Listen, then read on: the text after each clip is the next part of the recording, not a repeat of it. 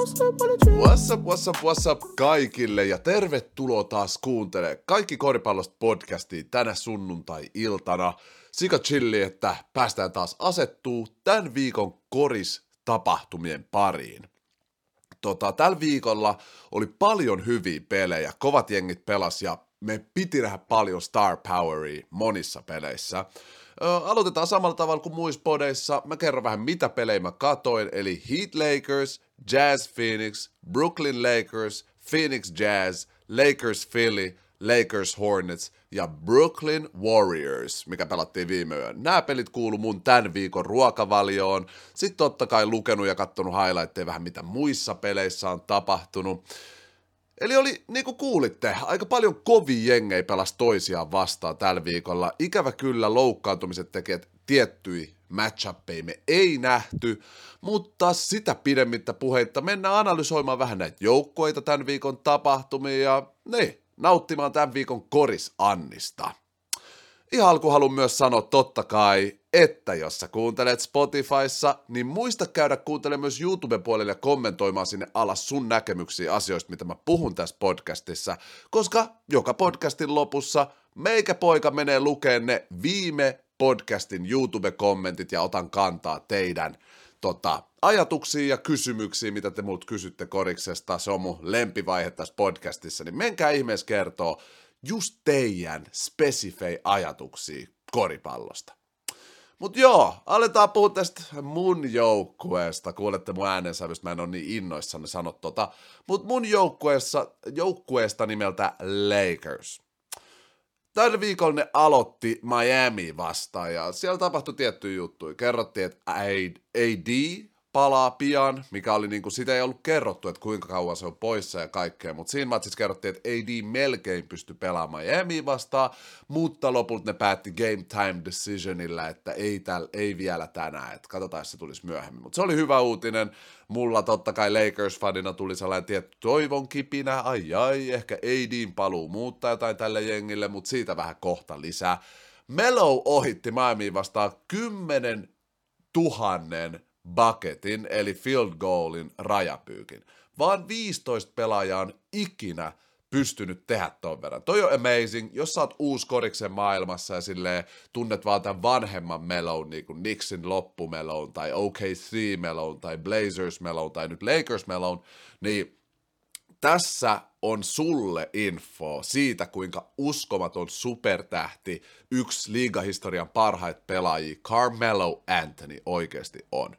Eli vaan 15 ihmistä ikinä on kaikkien aikojen läpi pystynyt tässä liigassa tehdä 10 000 koria, ja Carmelo Anthony on yksi niistä, eli propsit sille, uskomaton jäbä, pakko Hall of Fame-pelaaja. Siellä se tullaan näkemään, kun se ura loppuu.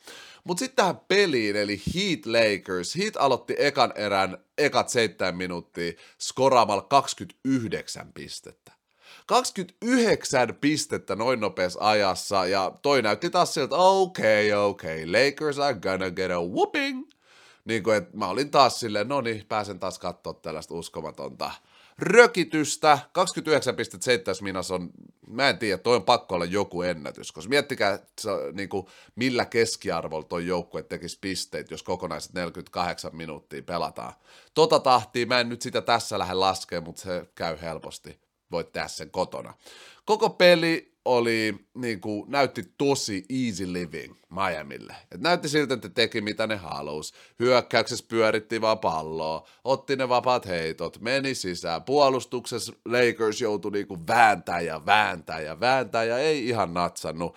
Uh, mun teki mieli rehellisesti taas kerran keskeyttää matsi. Tai mä oon nyt yhden kerran joutunut niin kuin, keskeyttää Lakers-matsin, kun mä sanon keskeyttää, mä tarkoitan vähän hyppiä ja katsoa, että tapahtuuko tässä mitään ihmeellistä, koska se on vaan niin kivuliasta katsoa tota Lakersin weak ass meininkiä. Oikeasti mun on vaikea katsoa niinku puolustava joukkue, joka ei anna effort, ja sitten hyökkäävä joukkue, joka vääntää väkisin niin kuin vaikeita heittoja puolustajien naamaa, jotka välillä menee, välillä ei. Tuntuu, että siellä ei ole oikein sellaista gameplania kunnolla.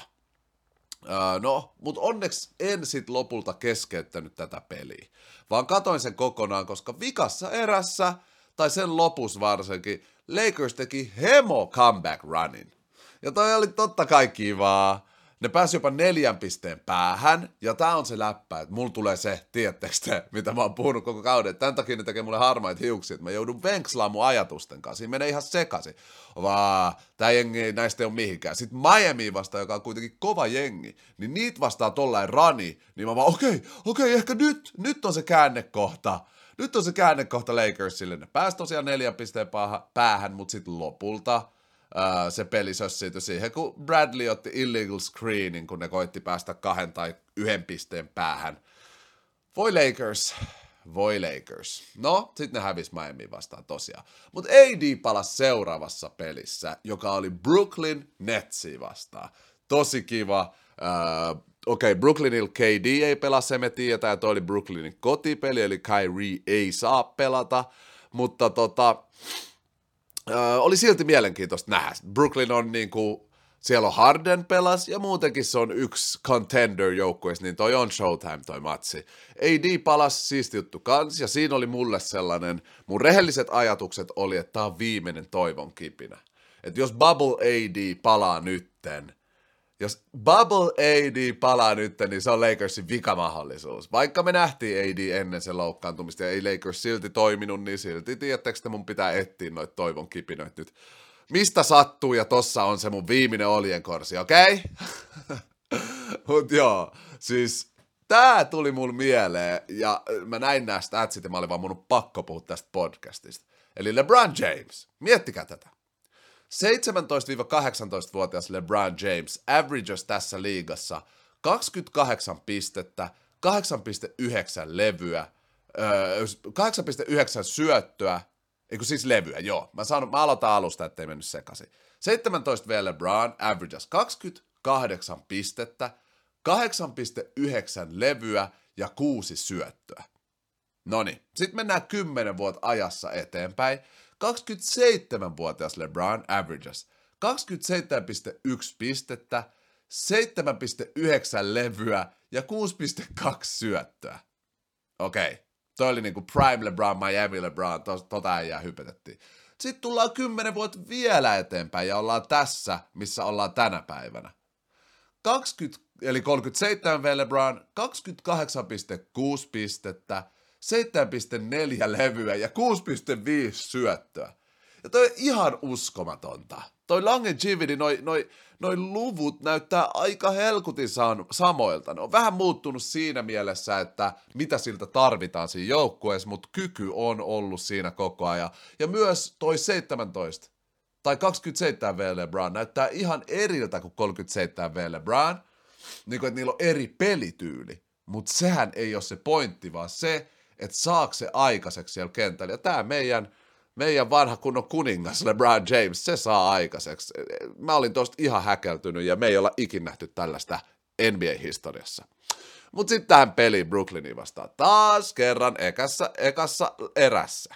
Lakers aloitti tosi hyvin ja johti Brooklynin kahdella pisteellä. Mä olin silleen, okei, okay, yes, Yes, se spurtti siinä Miami-pelissä ja nyt tää, yes, yes, yes. AD toi puolustukseen todella paljon sellaista turvaa. Ja niin kuin mä sanoin, of course mun kipinä heräsi tästä ekasta erässä. Uh, siis, niin kuin mä sanoin, jotenkin ADllä on vielä uusi vaihde. Se, mitä me nähtiin siltä tämän kauden alussa, se, mitä me nähtiin, miten se pelasi, niin se ei ole Anthony Davis parhaimmillaan. Me nähtiin se New Orleansissa ja Lakersin eko, ekassa ja tokassa kaudessa, että okei, AD on top 10, jopa top 5 pelaa, mutta mä sanon top 10, koska me ollaan nyt nähty siitä liikaa huonoin tuloksia. Mutta me ei nähty tällä kaudella yhtään sellaista AD, niin se mun toivon kipinä nyt nojaa vaan siihen, että jos vaan AD pystyisi jotenkin pelaa sen bubble-tasolla, Russ löytäisi roolinsa sieltä, niin tämähän voisi olla oikeastaan aika kivakin jengi, koska sit Malik Monk, joka on ollut tosi hyvä, niin pystyisi siirtyä siksi neljänneksi tärkeimmäksi pelaajaksi, ja tälle okei, okay, puolustuksessakin ongelmia, AD voi tuoda paint-puolustusta, mutta ei se voi koko joukkuetta puolustaa. No, silti, mun toivon kipinä on tässä, I'm in denial people, okei? Okay? Antakaa, mun, antakaa mun miettiä näin. Uh, mut sitten niin kuin mä sanoin, harmaat hiuksia kolmannes erässä Brooklyn tuli takas. Ja se ei loppujen lopuksi yllättänyt yhtään. Lakers on hävinnyt tänä vuonna 11 peliä, jossa ne on johtanut jossain vaiheessa yli 10 pisteessä. Pi- kymmenellä pisteellä. Mikä muu joukkue ei ole hävinnyt noin paljon pelejä sille, että ne on johtanut sille. God damn Lakers. Oikeasti, hävitkää nyt sitten kunnolla, jos hävitte. no ei. Okei. Okay. Brooklynin vastaan ne loput otti kuitenkin voiton. Eli siitä ei tullut 12 tappiota tolle, että ne johtaa. Ja siinä pelissä oli tosi positiivisia asioita. Puolustus toimi, ei Dito just turvaa korjalla. Kun Brooklyn koitti tulla takas, teki hemo iskui Lakersia vastaan, niin Lakers joukkueena hoiti ne ulos pelistä.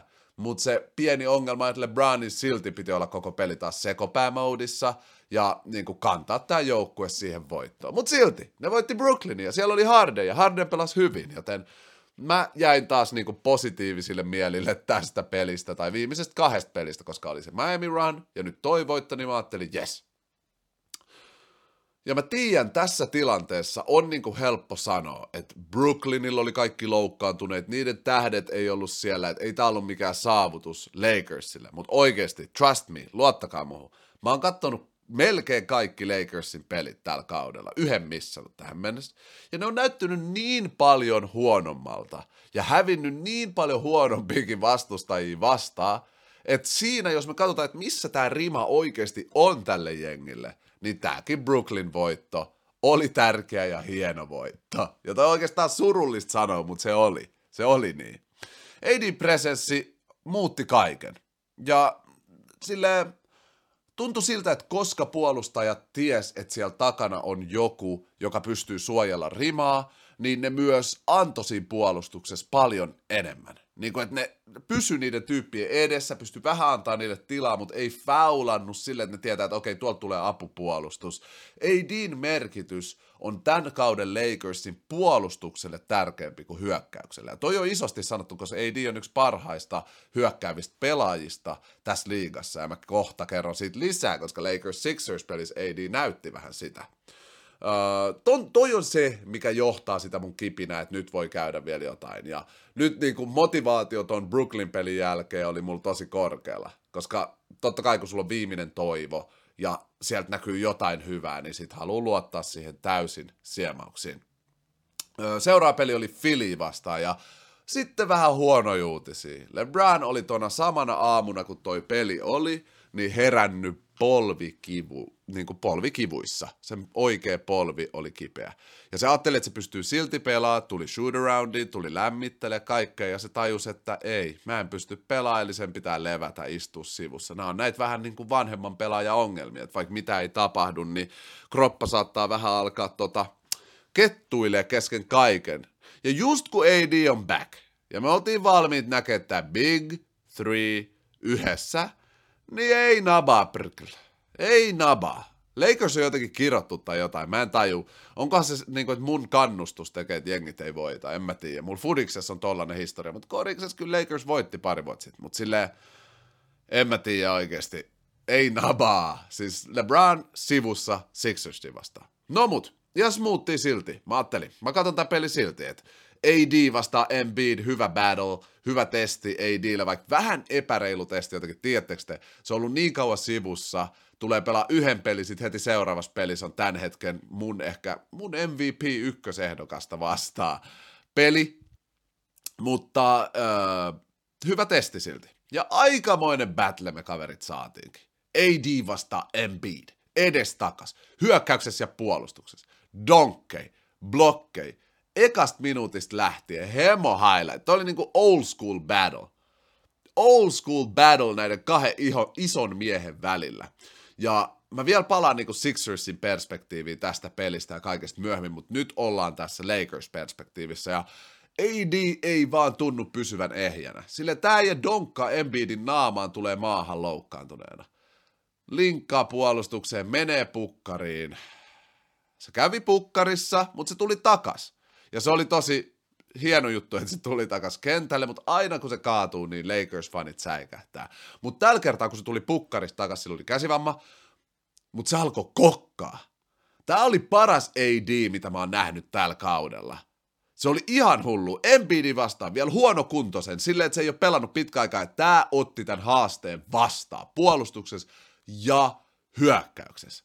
Silleen, niin, oli naamadonkkeja molemmit puolet, spin move, ajoi, ihan, ihan uskomaton peli noiden kahden välillä, hemo personal, siisti, varsinkin ekas puoliskos, ei deal tosi hieno peli, mutta loppujen lopuksi Lakers ei pysynyt pelissä messissä, se oli taas else on else on else. Ja ne hävisi Sixers silleen Embiidilt vakuuttava peli ja voitto, vaikka mulle AD pelas paremmin, niin kuin outplayas ää, Embiidin, niin silti Silti peli, peli meni miten meni. Sitten oli Lakers vastaan Hornets toissa yönä. Ja tätäkin peli oli helkutin vaikea katsoa. Siis tää on yksi, tää on yksi masennusshow tää Lakers oikeesti. Et pelin alku, siis ai niin tässä pelissä sitten, niin tää mun piti mainita. Brown oli loukkaantunut Sixersin vastaan ja ei pelannut tässä pelissä, ja ADin käsi meni jotenkin rikki, joten sekä ei pelannut Hornetsin vastaan. Se tuli parin peli käymään ja sitten se dippasi taas. Mutta joo, tämä peli alku, Hornets vaan pelasi parempaa korista puolustuksessa, ää, silleen, ne puolusti Lakersin silleen, että Lakersin piti vääntää väkisin, ja hyökkäyksessä ne pyöritti, liikutti Lakersin puolustusta silleen, että ne sai vapaita heittoja. Mä nyt, jos sä oot Lakers-fani, niin mä otan osaa. Mä otan osaa meidän, puol- meidän niinku puolesta. Se on oikeasti, se vaatii töitä katsoa näitä pelejä. Se vaatii niinku henkistä voimaa jaksaa katsoa näitä pelejä. Koska se on oikeasti vuoristorataa. Se on vuoristorataa. Välillä on toivoa, välillä ei yhtään. Välillä on toivoa, välillä ei yhtään. It's, it's, it's just pain. Mutta nyt vielä Bran ja AD out, niin mulla oli sellainen kiva näkemys, että jes, ehkä me nähdään Russ pelaamassa hyviä. Se eka puolisko tuosta pelistä meni aika penkin alle, jos ollaan rehellisiä. Mutta Hornets johti jossain vaiheessa 20, mutta sitten Lakers rehe- rehellisesti alkoi taistelemaan tosi hyvin. Silleen, koska niin kuin mä sanoin, peli alku näytti siltä, että Lakers rullataan, niiden yli rullataan helposti, mutta kolmannes erässä, my guy, Russell Westbrook otti vastuun tuoda tämän jengin takas. Ja se toinen takas jo kolmannes eräs tähän peli sairaal pelaamisella, hyvillä syötöillä, ää, and oneilla, ajoilla, heitoilla, uskokaa tai älkää. Ja silleen, mä tulin siihen tulokseen. Se on myönnettävä nyt. Russ on uskomaton pelaaja. Russ on liigan parhaimmisto ollut viimeiset kymmenen vuotta. Mutta sille ei sovi mikään muu rooli joukkueessa kuin se dominoiva, pallo dominoiva number one jäbäsin tiimissä. Siinä ei ole mitään järkeä, jos sulla on LeBron tai jos sulla on joku parempi point guard kuin Russ, koska sitten sen pitää seistä kulmassa, siitä tulee niin kuin vähän merkityksetön pelaaja. Mutta kun silloin pallo, ja sen antaa löytää groove zonein, ja sen ympärille laittaa roolipelaajia, joilla on heitto ja peliäly leikkauksia, niin Russell Westbrook saa aikaiseksi ja pystyy tuoda niin kuin minkä vaan joukkueen, lähes millä vaan taidoilla, pitemmälle kuin mitä, ne, niin kuin, mitä niiltä odotettaisiin. Ja se nähtiin myös tässä pelissä. Kun Russell oli pallo koko pelin kädessä, ja se löytää sen rytmin, se saa tehdä sen virheet pelin alussa ja löytää sen rytmin, tajuu miten sitä puolustetaan ja kaikkea, niin se voi kantaa minkä vaan joukkueen selällään. Tai sama nähtiin silloin se MVP-kausi 2007, kun se averages eka kerran trip derbin, koska OKCista puuttu kaikki. OKCista puuttu kaikki pelaajat, kun Russ, äh, siis KD oli lähtenyt sieltä, niin siellä oli silleen, mä katoin kaikki nekin pelit. Se joukkue ei ollut niin hyvä. Mä kerron rehellisesti. Siis Steven Adams oli niiden toiseksi paras pelaaja, paras pelaaja ja Russ vei ne playoffeihin. Toi oli, muistakaa miten te hypetitte Curry viime kaudella, kun se vei melkein Lakersin playoffeihin, niin Russ on tehnyt ton. Ja se oli uskomaton kausi. Ja silloin se sai dominoida palloa. Uh, siis Russ ei tossa pelissä Hornetsin vastaan antanut Lakersin tippua ulos tosta pelistä. Ei millään! Tää oli se OG Westbrook, se kuka on mun lempipelaaja, se mikä rooli sillä pitää olla joukkueessa. Niin kuin, että se, se hallinnoi sitä peliä. Ihan sairas katsoa. 35 pojoa, and one ei, kaksi kolkkia vikal minuutilla silleen, että ne ei vaan tippuisi sit pelistä. Ihan sairas meininki. Ja sanon sen vielä uudestaan.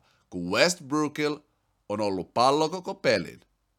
Se on ihan sairas pelaaja. Silloin se rytmi, ja sillä oli 30 pistettä tokas puoliskos vieraissa. Kattokaa toi peli, jos teillä on mitenkään mahdollisuutta. Kaikki, jotka dissaa Westbrookia, sanoo, että se on niinku huono pelaaja, joka ei voi pelaa NBAs, bla bla bla bla bla bla, ei pysty voittaa, niin kattokaa toi peli ja ymmärtäkää, että koriksessa on ihan sikana myös rooleistakin, ihan sairaana. Jos otetaan pelaaja, jonka vahvuudet on X, ja laitetaan se joukkueeseen, missä näitä X-vahvuuksia ei tarvita ja sen pitää koittaa tehdä Y-asioita, niin silloin se näyttää huonommalta kuin mitä se on. Kun sitten taas kun laittaa pelaajan joukkueeseen X, missä tarvitaan just tätä X ja roolipelaajat osaa täyttää kaikki Yt, niin silloin se pelaaja näyttää ihan eri. Se on tosi paljon olosuhteista kiinni, miltä sun pelaajat näyttää. Tämä on, niinku, tää on simple silleen, että sä voit miettiä. Miettikää Kobe, minkälainen pelaaja Kobe oli. Niin jos Kobe oltaisiin laitettu vaikka vähän vanhempana tähän Lakers-joukkueeseen Russin tilalle, silleen, että Brown on sitä parempi ja AD siinä vaiheessa olisi sitä parempi. Tämä on nyt vähän hypothetical, mutta koska Kobe ottaa ne heitot, sitä ei kiinnosta noin roolit niin paljon, niin sit sitä alettaisiin dissaa, ah, Kobe, Bricks, whatever, niin kuin sitä dissattiin sen uran lopussa. Mutta se on niin paljon siitä, miten se joukkue rakentuu ja mitä siellä tarvitaan. Okei, okay, Russ game winning buzzer beateri tuossa pelissä Hornetsiin vastaan. Se kahden pisteen päähän pelin lopussa. Ja se ei ehkä ollut maailman paras play, että kuusi sekkaa aikaa Russille pallo, testaa kolkkiin, ei mennyt sisään. Mutta ilman Russell Westbrookia, ilman sen kahta kolkkiä putkea, ilman sen and one ja sitä confidencea, millä se pelasi, niin tämä jengi ei olisi edes ollut tässä etäisyydellä, niin kuin, että niillä olisi mahdollisuus voittaa tämä peli, ja yleensä vieraissa välillä koitetaan tota, että ei haluta tasapeliä mennä jatkoajalle, vaan koitetaan win, go home, tiedätkö, call game. Ja joten mä sanon tossa tilanteessa, tossa spesifissä tilanteessa, okay Russ, take your shot. Tämän lisäksi mä haluan nopea sanoa, että Austin Reeves oli hoopin tossa pelissä. Se on jäi ja nuori näyttää vähän siltä, että se on lost. Se oli hauska se meme, kun LeBron puhuu sille jotain basketball-asioita, niin sen silmät vaan meni sille, mitä? onko tämä jotain rocket science, mutta joo, se on hauska ja se pelasi tosi hyvin, oli hyvä tukipelaaja Russille ja tota, joo, toi oli mielenkiintoinen hyvä peli mun mielestä, mutta lopulta Lakers sen hävis kanssa. Huh, nyt päästiin tämä Lakers-osio läpi. Kiitos paljon, että jaksoitte kuunnella. Voimia sinne kaikille Lakers-faneille. Siirrytään muihin aiheisiin, eli 76ers. Mä toivoisin, että Embiid voittaisi nyt se MVP. Se oli lähellä sitä viime kaudella. Ja joo, mä tiedän. Mä oon sanonut, että mä toivon sitä viidelle eri jäbälle. Mutta mä toivon sitä. Sille, että jos Ja voittaa sen, mä en suutu yhtään. Jos The Rosen voittaa sen, mä en suutu yhtään. Jos Embiid voittaa sen, mä en suuta, suutu yhtään. No Brown silleen, mutta sen pitää pelata. Se riippuu kauan se on nyt sivussa ja kaikkea. Mutta noin neljä mä haluaisin nähdä äh, MVPnä. Mutta tällä hetkellä isoin fiilis on, että Joel Embiid saisi sen MVP-palkinnon. Äh, se pitää kyllä vähän nostaa 76ersia sarjataulukossa, mutta se on hyvin mahdollista ja nythän ne on pelannut aika hyvinkin. Ja yhä tilanne on se, että Ben Simmons istuu himas. Sairas juttu. Mutta siis Embiidissä on sitä jotain. Tämä jäbä siis dominoi tällä hetkellä tätä liigaa. NBA 2020 vuosi, eli vuodenvaihdon jälkeen se on ollut en, ö, Embiidin vuosi. Tämän lisäksi, kun sen peli katsoo, siinä on jotain old school, siistiä, fyysistä asennetta, sellaista pelottavuutta, sellaista, se vie sut postiin, tekee spin move, se on samalla graceful, siinä on jotain Shaq-like, että se on samalla fyysisen dominoivan pelottava, mutta siinä on sitä finessi, että jos sä lähdet bängää sitä, baa baa, annat sille posti selkään, niin se kääntyy hienosti spin move, kun ja laittaa easy layupin sun naamaa, niin se on tosi vaikea vaikea puolustaa tuollaista pelaajaa, jolla on se kaikki. Siis mä ton pelin alussa, mä ajattelin, että oh nyt siis Lakers Sixers pelin alussa, mä ajattelin, että AD syödään elävältä. Se, miltä Embiid näytti, sen presessi, se aura, se miten se, tiedätkö, oli siellä. Ja ihan alussa, kun se teki pari koria AD naabaan, niin mä kirjoitin, reellisesti mä kirjoitin näin.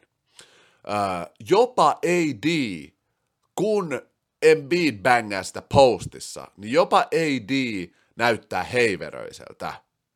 Mutta mä jouduin ottaa tämän melkein heti takaisin, koska AD vastasi siihen suoraan, eli äh, otan ton takaisin. AD ei näyttänyt missään nimessä heiveröiseltä, ja sen puolustusketteryys teki Embiidille oikeasti vaikeammaksi, kun mä en tiedä ketään muuta, joka pystyy tehdä noin vaikeaksi hyökkää ää, kuin ADin puolustus Embiidin vastaan. Ja myös sen ketteryys ja finesse ADin tota, hyökkäyksessä oli tosi, tosi impressive, ja se outplayas Embiidi ihan rehellisesti, eli Janik oli väärässä, ei näyttänyt missään nimessä heiveröiseltä, päinvastoin, vastas haasteeseen tosi hullusti. Embiidillä tammikuussa se averagea 34,5 pistettä, ja lisäksi se on pelannut 20 peliä putkeen nyt tällä kaudella ilman, ilman loukkaantumisia. Me tiedetään, loukkaantumiset on uh, Joel Embiidin pahin heikkous. Uh, se yhden kerran sen uralla on aikaisemmin pelannut yli 20 peliä putkeen. Tämä on sen toisiksi pisin putki ikin pelejä putkeen, eli toi on tosi tota, haastava juttu. Toivotaan nyt, että se pysyy ehjänä. Tästä tulee päivä ensimmäinen. Koputetaan puuta Embiidin vuoksi, että se pysyisi ehjänä ja saisi se MVP. Ihan muuten, muutenkin silleen, mulla on vaan hyvä fiilis Embiidistä. Se on se koominen, hauska äijä, kuka se on, joo. Ja se on ollut se on ollut tosi viihdyttävä somessa ja kaikessa koko tämän se uran, mutta myös kun ne hävis Toronto Raptorsia vastaan kriittisesti, niin se ei pelännyt näyttää sen kyyneleitä, tosi hieno juttu mun mielestä, ja näyttää paljon se välittää tästä pelistä, mun mielestä ei ole mitään dissattavaa tossa, vaan wow, mä arvostan tyyppiä, joka on niin dedicated siihen, mitä se haluaa tehdä, että kun se epäonnistuu, se pystyy myös kokemaan ne tunteet, näyttää ne tunteet, jatkaa eteenpäin ja kehittyä siitä, mitä on käynyt, ja siis tosta puheen ollen tästä jävästä näkee, miten se on kasvanut. Ja musta tuntuu, että just kaikki nämä ällät, mitä se on ottanut, on kehittänyt sitä niin paljon ihmisenä ja pelaajana tällä matkalla.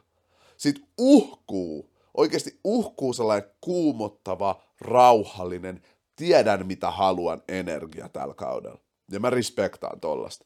Koska se buzzer beater tappio, viime kauden ällä, Ben Simmons saaga, loukkaantumiset, kaikki nämä, niin joko ne voi viedä sut syvemmälle sinne bulljiveen, sinne, mikä ei ole mun vika, miksi mun elämä on tällaista, tai se voi viedä sut sinne, okei, okay, mä välitän tästä asiasta niin paljon, mä välitän tästä niin paljon, että mä haluan tehdä mitä vaan pystyäkseni olla MVP, champion, better me, elämässä ja koripallossa, tiedättekö te? Ja Embiidis nyt uhkuu sellainen rauha, sellainen keskittyminen. Kattokaa, kun se pelaa. Kattokaa sen silmiin. Kattokaa, mitä se tekee, kun se tekee highlightteja, kun se tekee uskomattomia moveja. Se ei enää ole niin all over the place, sellainen koomikko, koska se tajuu, okei, okay, mun pitää mennä vielä keskittyneempään zoniin. Mun pitää mennä niin kuin syvälle, syvälle itteeni tässä lajissa, että mä mitenkään pystyn päästä niihin tavoitteisiin, mitä mä oon itselleni asettanut. Ja tohon vaan respect, inspiroivaa setti, oikeasti Joel Embiid, love that guy, ja ansaitsee mun mielestä MVPn ja jopa mestaruuden, vaikka tällä kaudella se ei niin paljon siltä näytä. Sixersilla on vielä mahdollisuus olla jopa Eastin ykkönen. Se vaatii nyt niiltä hemon runin ja tälleen, mutta mut ei niiden tarvii ykkösi olla, kunhan ne olisi vaikka top nelosia, niin 3, 2, 1, jotain tollasia, niin siinä vaiheessa mä antaisin helposti Embiidille MVPn, jos se pelaa tällä tasolla. No siis jos se pelaa tällä tasolla, mikä nyt tammikuu on ollut, niin se on vaikea ottaa siltä pois, mutta vaikka tulisi pieni tippuminen noissa luvuissa, uh, uh, mutta silti niin kuin Sixers pääsisi siihen 3, 2, 1 paikoille, jopa ehkä neljä, niin mulle Joel Embiid is the real MVP. Toivotaan, että se voittaa sen. Sitten mennään Brooklyniin. Mun on vaikea sanoa mitään Brooklynista ton Lakers-tappion jälkeen.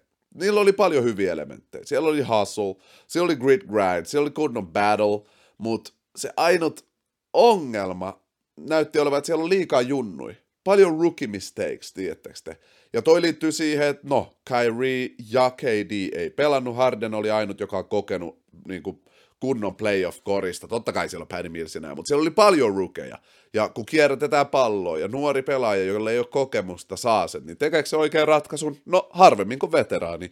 Ja tollaisia asioita mä näin, että siellä oli niinku ongelmia Lakersia vastaan, mutta kun veteraanit tulee takas, KD, Kyrie, mestareita, jotka on elänyt kaikenlaisia korishetkiä elämässä, niillä on niinku refleksio toimii oikein, niin mä uskon, että näissä tilanteissa Brooklyn tulee olemaan uskomattomasti parempi. Uh, siis Brooklyn on yksi mun ennakkosuosikeista tälle kaudelle, eikä mua kiinnosta paljon peleinen voittaa tai häviä regular seasonilla, mutta kohtaus lisää. Kevin Durant missaa, tää on nihkeä, tää on nihkeä kaverit. Kevin Durant missaa toisen All-Star-pelin putkeen.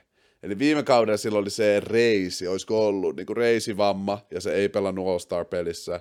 Ja tällä kaudella silloin toi polvi, joten se missaa All-Star-pelin taas.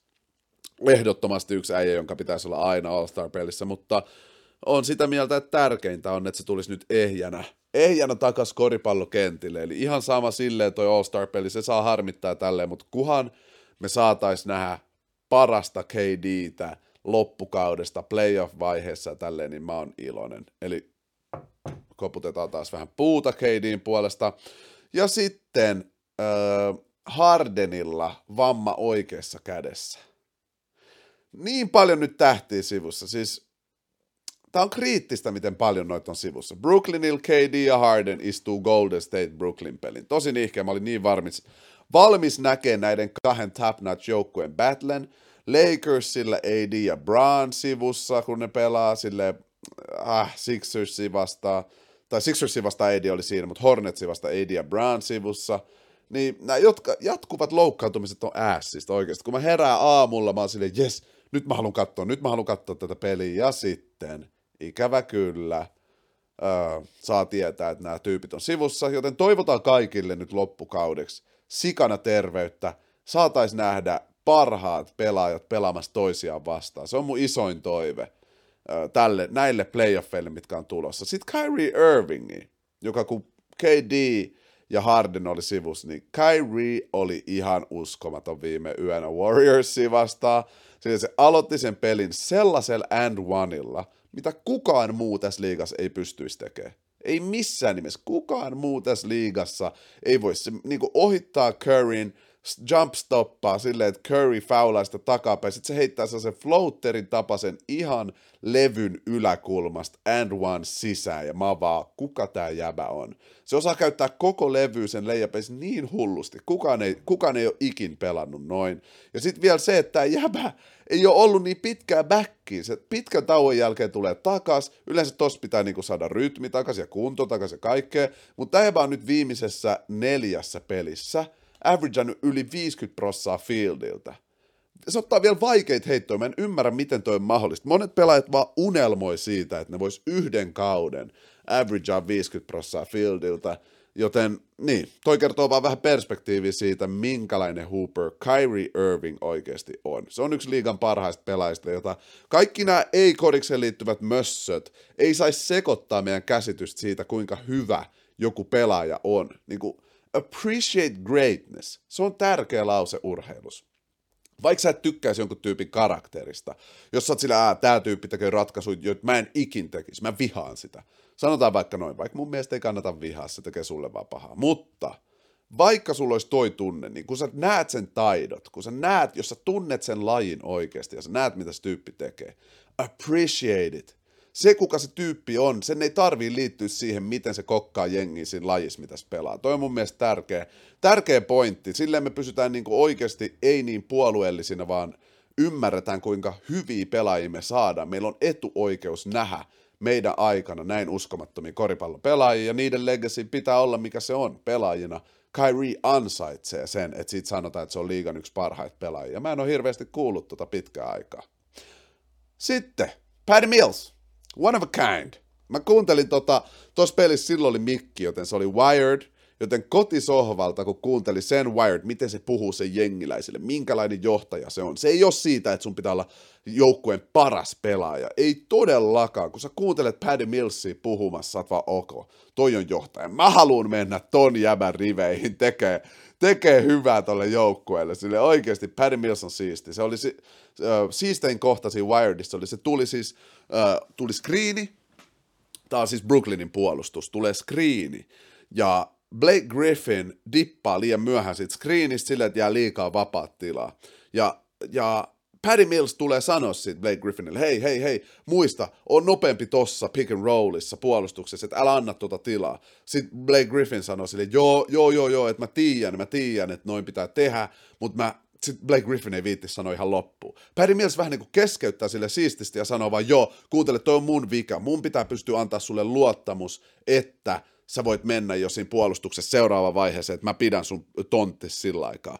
Ja se niin kuin otti sen vastuun itselle, joo, sorry bro, mun pitää antaa sulle luottamus, että sä voit tehdä sen jutun. Mä tiedän, että sä tiedät. Ja Blake Griffin oli silleen, jep, ne nyökkäs vaan jatkopeliin. Ja tossa syntyy kemia, tossa syntyy sitä kaikkea siistiä, mitä tässä ihmisyydessä on. Eli se näkyy urheilussa jotenkin tosi tolleen siististi pienoismallissa, mutta niin kuin elämässä on toi sama oikeasti. Silleen, että oikea johtaja tulee, kertoo mitä se tarvii, mutta myös sanoo, niin okei, okay, mäkin voin olla parempi tässä näin, let's go, let's go, me ollaan team.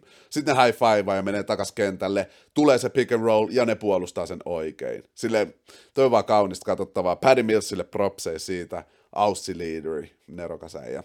Mun vikapointti on vaan, että mä en taju, niin kuin Brooklynista, on, että mä en taju Kyrien clutchness. Golden State johti vikoin sekunneilla niin kuin neljällä pisteellä, silleen, että se oli kyllä siisti play. Clay Thompson heitti kolkin, kun peli oli yhden pisteen päässä, 15 sekkaa, niin tota, Clay Thompson tiputti tärkeän kolkin. Kyrien syöttämänä näytti siltä, että tämä peli ohi. Sitten aika vaikea sellainen uh, inbounds play. Kyrie Irving saa pallon kolkilla, ajaa niin oikealle kolkin viivaan myöten ja ottaa sellaisen feidari kolkin, silleen, että kellossa on enää viisi sekkaa jäljellä. Menee sisään, ihan käsittämätön liikkuva heitto, ja taas haluan mainita, että tämä jäbä ei ole edes vielä sen rytmissä. Noin nopea päästä rytmiin, Clay Thompson tietää sen, ja äh, joo, se meni sisään lopulta kuitenkin. Golden State voitti tämän pelin, ja puhutaan kohta lisää Golden Stateista, tässä täs, niin kuin, on paljon puhuttavaa All-Star-pelistä, Andrew Wigginsista, tosta Brooklyn-pelistä, koska Golden Stateilla on hyviä ja huonoja asioita tapahtuu just nyt. Mutta tosiaan, Kyrie Irving on sairas, on clutch. Mä haluaisin, että se pelaa jokaisen pelin. Mun oma henkilökohtainen mielipide on, että, että mä haluaisin nähdä sen jokaisessa pelissä. Ja vaikka Brooklyn hävisi tämän pelin, niin mä oon vakuuttunut, että jos tämä jengi pysyy kasassa, jos nuo tyypit on ehjiä playoffeissa – niin nämä on lähes mahdoton voittaa. Ihan rehellisesti, tämä Brooklyn-jengi on lähes mahdoton voittaa. Jos ne on ehjiä, sanokaa mun sanoneen sitten, kun playoffeihin päästään. Sitten Miami Heat. Niistä mä en ole puhunut tässä podcastissa niin paljon. Mulle ei nyt ole niin uskomattoman paljon niistä pointteja. Noin matsit ei mulle niin paljon kertonut niistä, mitä mä katoin. Ne on tosiaan yksi parhaista jengeistä silti niiden konferenssissa. Ja ja mä uskon, että niiden paras kanssa nähdään vasta playoffeissa.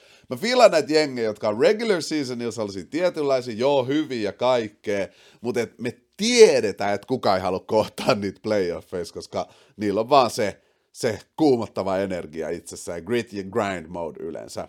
Miamin puolustus on gangster, silleen Miamin puolustus on sairas sieltä tulee yllättäviä tuplauksia, sellaisia, että okei, okay, kuka tämän puhuu, miten tämä tapahtuu, mutta se on, koska ne on vaan connected toisiinsa.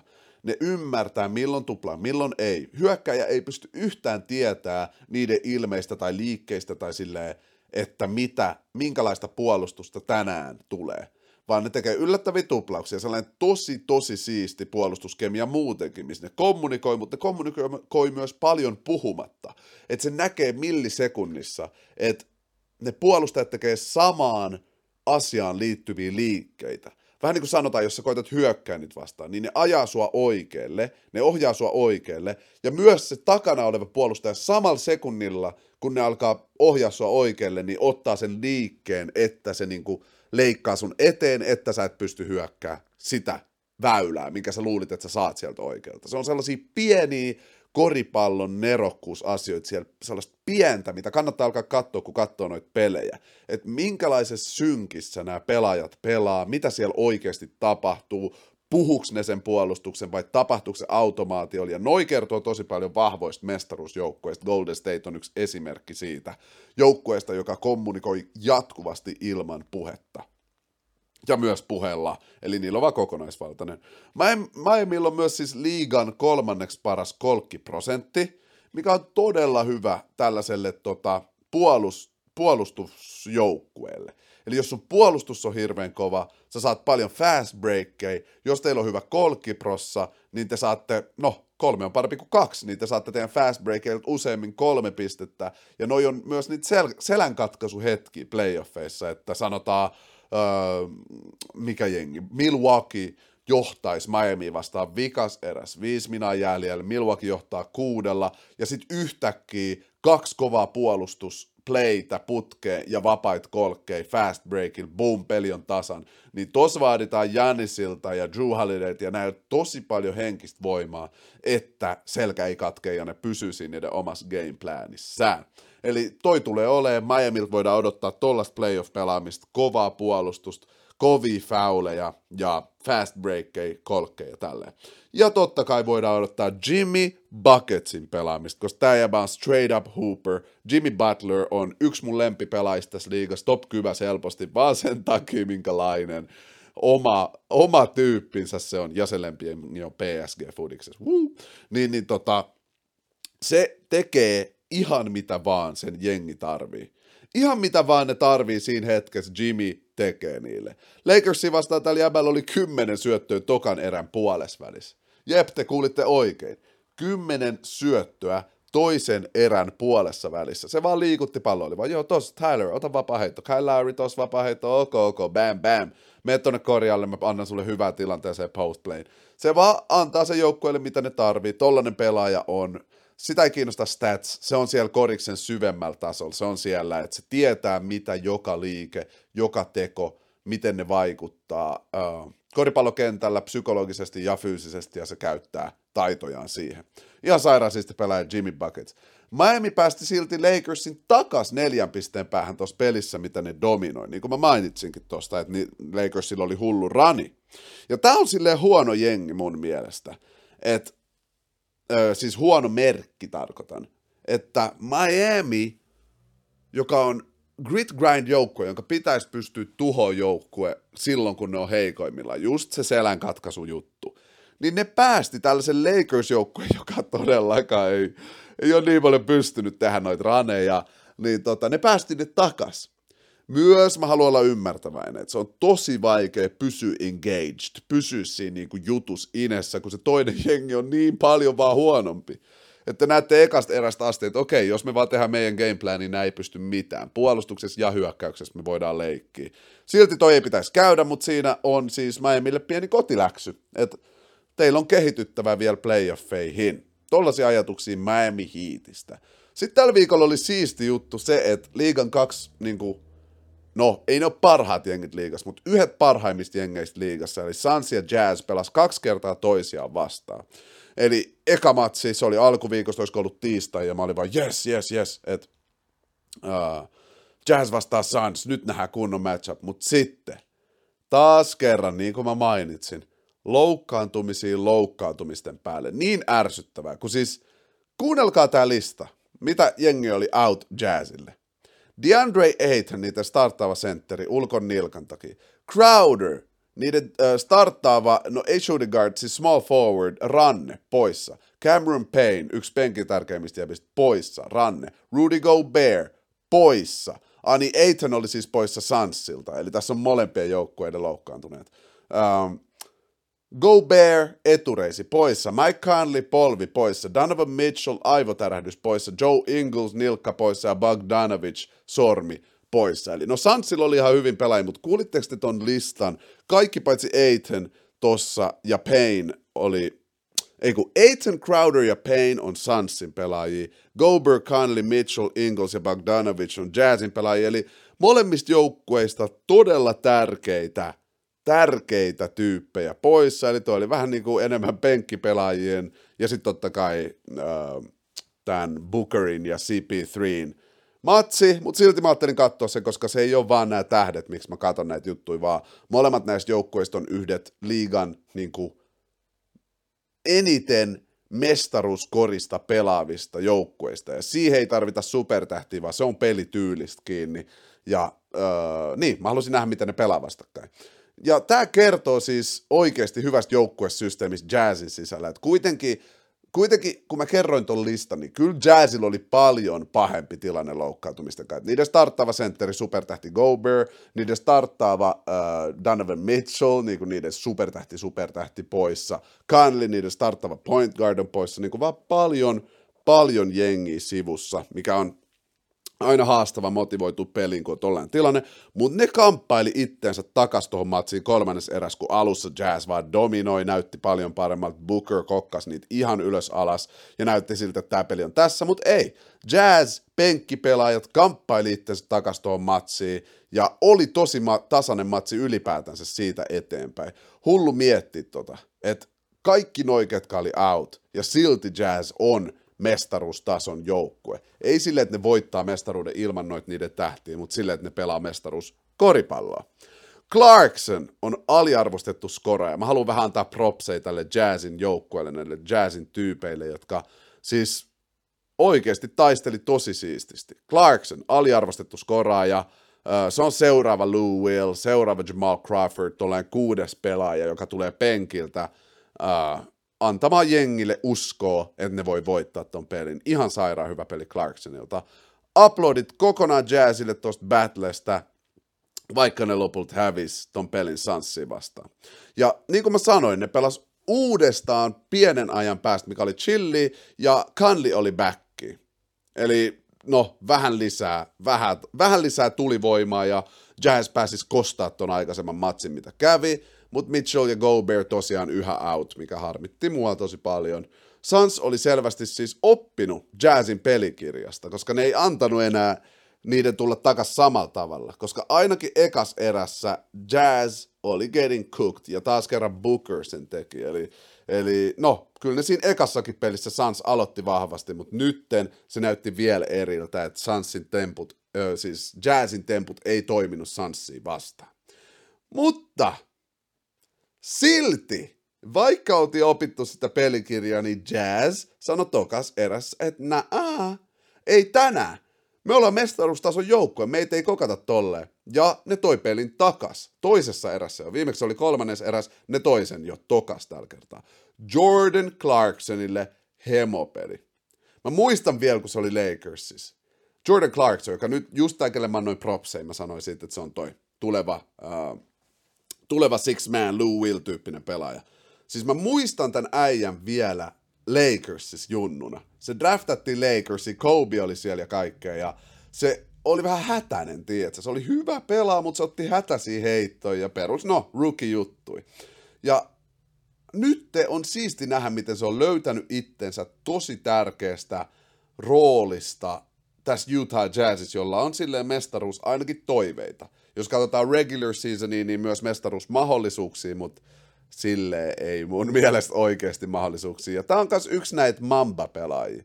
Näitä, joka selvästi Kobin kosketus, Kobin kanssa läsnäolo, näitä on moni, Clay Thompson, Kyrie, monia, joihin Kobin kosketus on onnistunut ja siksi ne on nyt päässyt myös niin pitkälle, että ne on saanut olla tekemisissä yhden ihmisyyden historian parhaista voittajistakaan. Eli Jordan Clarksonille props ei tosi siisti pelaa, vaikka sen hiukset ei ole ihan mun lempi. Sori tästä, mä en niin usein anna näitä ulkonäköjuttuja, mutta sen hiukset jotenkin häiritsee mua.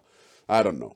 Kolmannes erässä Suns otti taas kuitenkin yli 10 pisteen johdon, mutta neljännes erässä taas itse Jordan Clarkson otti pelin haltuun ja skorasi yhdeksän pistettä putkeen Jazzille vikas eräs, toinen takaisin peli. Tämä oli ihan sairaan hyvä peli, ja voin sanoa, että nämä molemmat Jazz Suns matsit, vaikka oli porukkaa sivussa, niin oli tosi viihdyttäviä, tosi Se on vaan, kun katsoo hyvää koripalloa. Silloin se ei ole vaan voitosta ja tappiosta kiinni. Vähän niin kuin kun mä sanon teille, että kun mä katson Lakersin, niin vaikka ne voittais välillä, niin se on huono peli. Se on vaan niin kuin mä en tykkää katsoa, tämä on huono koripalloa. Niin sitä mä tarkoitan, että nämä joukkueet molemmat pelaa hyvää koripalloa ja se on tosi, tosi mielenkiintoista katsoa. Öö, siis Mike Conley heräs kans ja skoras kuusi putkea sitten tämän Jordan Clarksonin putken jälkeen. Ja mä en taju, miten koko ajan tuntui siltä, että okei, nyt, nyt Jazzin selkä katkee, nyt Phoenix Suns tekee sen, nyt CP3 dominoi ja kohta lisää Sanssista tämän. Nyt puhun tosiaan uh, Jazzin perspektiivistä ja seuraavaksi mennään Sanssin perspektiiviin näistä peleistä, mutta uh, tuntui siltä, että koko ajan selkä katkeisi, mutta aina löytyi se yksi vastaus siihen, miten ne pysyy messissä tässä pelissä. Esimerkillinen taistelu Utah Jazzilta, mutta ei myöskään tässä pelissä riittänyt ton Utah Jazzin uskomattoman täydellisen koneiston edessä. Silti propseja haluan sanoa. Phoenix Suns sitten, eli tämä joukkue, joka just tota, oli kans, niinku, tai on tämä koneisto, mistä mä siis puhun, niin Booker oli ihan liian kuuma jazzi vastaan tuossa ekassa pelissä. Siis ekas eräs 17 pojoa, vaikeit kolkkei, spin move fadereit, kaikkea jengin naamaa ja Joo, Booker aloittaa selvästi niillä gameplanissa, että Booker aloita vaan kokaten, niin kuin, että luodaan se pelko vastustajien silmiin. Luodaan se ajatus, että niille ei ole mitään mahdollisuutta, ja sit aletaan rakentaa niitä hyökkäyksiä. Siinä on selkeä sellainen rakenne. Nyt kun mä katoin niin kuin just nämä molemmat jazz, jazzy vastaan olevat pelit, niin mä näen, että siellä on tosi syviä pelitaktiikoita, joita tota, varmasti CP3, uh, Suns uh, valmentaja ja kaikki on niin kuin hio, hionut, oho kukko, jo viime kaudesta lähtien. CP3 on Sale liigan paras closer. Toi peli oli just tiukka, niin kuin mä sanoin, mä puhun nyt yhä tosta niiden ensimmäisestä pelistä niiden välillä. Ja siis koko vikas erässä se oli vasta CP3 show oikeesti. 15 pojoja, hemosyöttöjä, tripla tupla kanssa tuossa pelissä. Ja mä haluan sanoa tän nyt ensimmäistä kertaa mun podcastissa. Ja tästä mä en oo puhunut vielä kertaakaan, enkä rehellisesti oo tajunnut tätä. Mutta miksi CP3 ei olisi MVP-keississä? Miksi sille ei olisi keissi olla tämän liigan paras pelaaja? Tai siis MVP, most valuable. Yleensä kun on paras joukkue liigassa, niin me myös annetaan niille vähän ekstra, niille pelaajille vähän ekstra MVP-mahdollisuutta. Miksi CP3 ei ole MVP-keskustelussa? Se on mun iso kysymys. Mun mielestä sen pitää olla siinä. Sans on ihan sairaan vaarallinen jengi. Tämä oli niille niinku huono peli toi eka. Ne ei pelannut niin hyviä, niillä on jengi sivus ja kaikkea.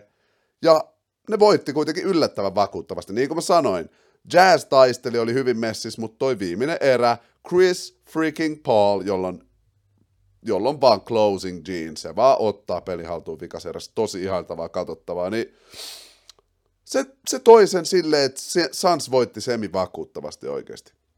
Sitten tässä tokas pelissä Jazzy vastaan, se alkoi aika samalla tavalla ö, kuin toi eka, niin kuin mä sanoin, eli Booker kukkas all day, ja kun tos pelissä oli vikas eräs kaksi minää, minää jäljellä, ö, siis niin, ekassa erässä kaksi vikaa minää, niin Booker johti koko jazz-joukkuetta 16-14.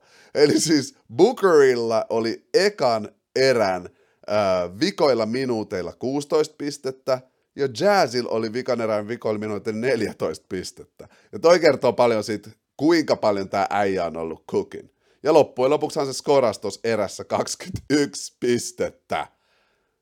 Joo, Devin Booker on sairas, sille, sen pitäisi olla All-Star starter ihan rehellisesti vaan, mutta siitä kohta kun mennään Golden State, puhutaan niinku tosta All-Star-asiasta silleen, että puhutaan Golden Statein perspektiivistä, mutta joo, Booker on uskomaton. Toisaalta tässä pelissä toi CP3 oli kolme eka erää tosi jäissä. Sillä ei ollut paljon pisteitä. Sitä ei oikein edes näkynyt, mikä on kuitenkin harvinaista, että vaikka se heittäisi ohja kaikkea, niin yleensä CP3 näkyy. Mutta lopulta clutch time alkoi, ja sitten se taas teki sen omaa juttu. Silloin oli kuusi pistettä ennen vika erää, ja viisi toista pistettä vikas erässä. Chris Paul on uskomaton pelaaja. MVP, laittakaa, put some respect on Chris Paul's name. Se jäbä ansaitsee olla MVP-keskustelussa. Lopulta kuitenkin CP3 ja Bookerin johdolla kävi sama kuin edellisessä pelissä tässä näiden tokaspelissä tällä viikolla, ja täydellisen taktisella järjestelmällä ja koriksella Phoenix Suns otti kontrollin ja voiton Utah Jazzy vastaan. Eli en mä tiedä, siis toi on vaan toi joukkue, Phoenix Suns, siis mulla on nyt niin kuin neljä joukkuetta, jotka ehdottomasti mun mielestä on ennakkosuosikeita mestaruuteen. Öö, ja mä puhun niistä ehkä kohta. Puhutaan niistä tuossa kommenttiosiossa. Musta tuntuu, että siellä on jotain, niin kun puhutaan näistä joukkoista, niin mä puhun sitten siinä vaiheessa siitä. Eli kommenttiosiosta puheen ollen, niin kuin mä sanoin podin alussa, jos sä missasit, niin joka podcastin lopussa mä käyn läpi teidän seuraajien ajatuksia, kysymyksiä, kaikkea sellaista liittyen koripalloon, mihin vaan oikeastaan. Ja tota, muistakaa siis mennä YouTubeen, ottaa se uusin podcasti ja mennä kommentoimaan sinne alas, että mitä te haluatte tietää koriksesta multa, mitä te haluatte, mitä ajatuksia teillä on ja kaikkea tällaista. Käykää ihmeessä kommentoimassa siellä niin, koska mä luen ne joka kerta. Mä haluan kuulla just sun ajatukset näistä asioista, mitä mä sanon, tai ihan muistakin korisasioista, koska kaikki koripallosta on community. Mulla yhdessä Suomen hulluin koris community ja tiedetään kaikki koripallosta kun me keskustellaan näistä asioista yhdessä. Siksi toi mun lempiosio, toi kommenttiosio lopulta, koska siinä mä opin myös niin paljon teidän näkemyksiä ja tälleen näin, pysty ottaa niihin kantaa. Eli kiitos paljon siitä. Tämän lisäksi YouTube-kuuntelijat, muista laittaa tähän podiin tykkäystä, muista myös tilaa tämä mun kanava, arvostan sitä ihan sikana ja sit sä saat aina tietää heti kun podit ja uusimmat videot, jotka tulee keskiviikkoisin, tulee. Ja tota, öö, myös Spotify-kuuntelija, ihmeessä, jos rakastat koripalloa, jos nämä aiheet kiinnostaa sua, niin käy muutenkin tsekkaa mun kanava YouTubessa. Siellä puhutaan kaikkea koripalloa, streetkorista, suomikorista, NBAtä, meitsi pelaamassa, kaikenlaista oikeasti. Niin kannattaa käydä tsekkaa ja laittaa se tilaukseen. Sitten mennään Golden Stateen. Tämä on yhä liigan paras puolustava joukkue. Niillä on nyt vähän tällainen alamäki menossa, puhutaan siitä kohta, mutta ne on yhä liigan paras puolustusjoukkue vaikka hyökkäys vähän yskii tässä vaiheessa, niin kun mä katon niiden jengiä ja sitä potentiaalia, niin mä pelottaa ne. Oikeasti Wiggins on täydellinen palanen tähän jengiin, puolustuksessa ja hyökkäyksessä. Ja koska mä tiedän, nyt Wiggins on ollut aikamoisen niin dissauksen alla tämän All-Star-jutun takia, josta nyt voin kertoa mun mielipiteen, hänen ei kuuluisi olla All-Star-jengin starteri, mutta ei se jäbä ansaitse mitään dissiä. Se on ollut todella hyvä tällä kaudella se on, niinku, se on täysin potentiaalissa. Heti peli alkuu Brooklynin vastaan. Wiggins näytti, mihin se pystyy, molemmissa päissä. Se, ei tykkää tästä, miten sitä on dissattu. Se tiputti 14 pojoa ekas erässä. Hemo putback donkki. Tällä kaudella se on tiputtanut 41 prossaa sen kolkeista ja on yksi joukkueensa parhaista puolustajista. Um, Wiggins on kova pelaaja ja se ei ansaitse sitä, että siitä sanottaisiin jotain muuta, mutta silti ei sen kuuluisi olla All-Star Starter. Ihan vaan, ihan vaan rehelli, olla rehellisiä. Toi paikka pitää olla Bookerille, jopa Chris Paulille ennen Wigginsia, tai siis todellakin Chris Paulille ennen Wigginsia. Ja siellä on muitakin pelaajia, jotka ansaitsi sen, mutta Golden State fanit äänesti. Toi on Steph Curry-efekti. Toi on Steph Curry-efekti. Jengi rakastaa niin paljon Steph Curry, että jos sä pelaat sen vieressä, niin se rakkaus levii suhunkin. Toi on tota, joo. Ehkä pitäisi vähän muuttaa tota äänestystä jotenkin, tota juttua. Tiedätkö, kun fanit päättää 50 prossaa siitä, että ketkä on all star se tuntuu mulle oudolta. Se tuntuu mulle oudolta, koska faneille ei ole niin paljon panoksia sijoitus. Ja kuitenkin, kyllä me tiedetään, kun me luetellaan pelaajien legacy, niin me ollaan silleen, joo, Kobe Bryant, 15 All-Staria, 5 mestaruutta, me aina mainitaan myös se kuinka monta All-Staria, niin sillä on väli, sillä on merkitys, niin ehkä coachien, pelaajien ja näiden pitäisi enemmän saada vastuuta siitä, että ketkä on All-Star startereita. Sitten vaikka fanit saa enemmän siitä, ketkä on penkiltä tai jotain, en mä tiedä. Tuntuu vaan oudolta, että Andrew Wiggins, joka tosiaan on uskomattoman hyvä pelaaja ja tekee tästä Golden State-joukkueesta kokonaisuuden ja on All-Star, niin silti se tuntuu oudolta, että se on All-Star Starter. Mä uskon, että moni teistä voi allekirjoittaa tämän lausahduksen. Jos et, niin kerro ihmeessä tuolla kommenteissa. Mä mielellään kuulisin, että miksi sun mielestä Wiggins on sitten niin kuin enemmän All-Star kuin vaikka Devin Booker. Mä en halua, mä en halua olla kuitenkaan niin kuin sokea tälle asialle, mutta se tuntuu musta aika selkeältä, että sen, sen ei pitäisi olla. Mutta Andrew Wiggins, tästä puheen ollen oikeasti, Andrew Wiggins, Jordan Poole, Clay Thompson, tollanen niinku, oh my god, tollaset jäbät, ja sitten ne ei olisi joukkueensa parhaita pelaajia, ne osaa puolustaa ja hyökkää.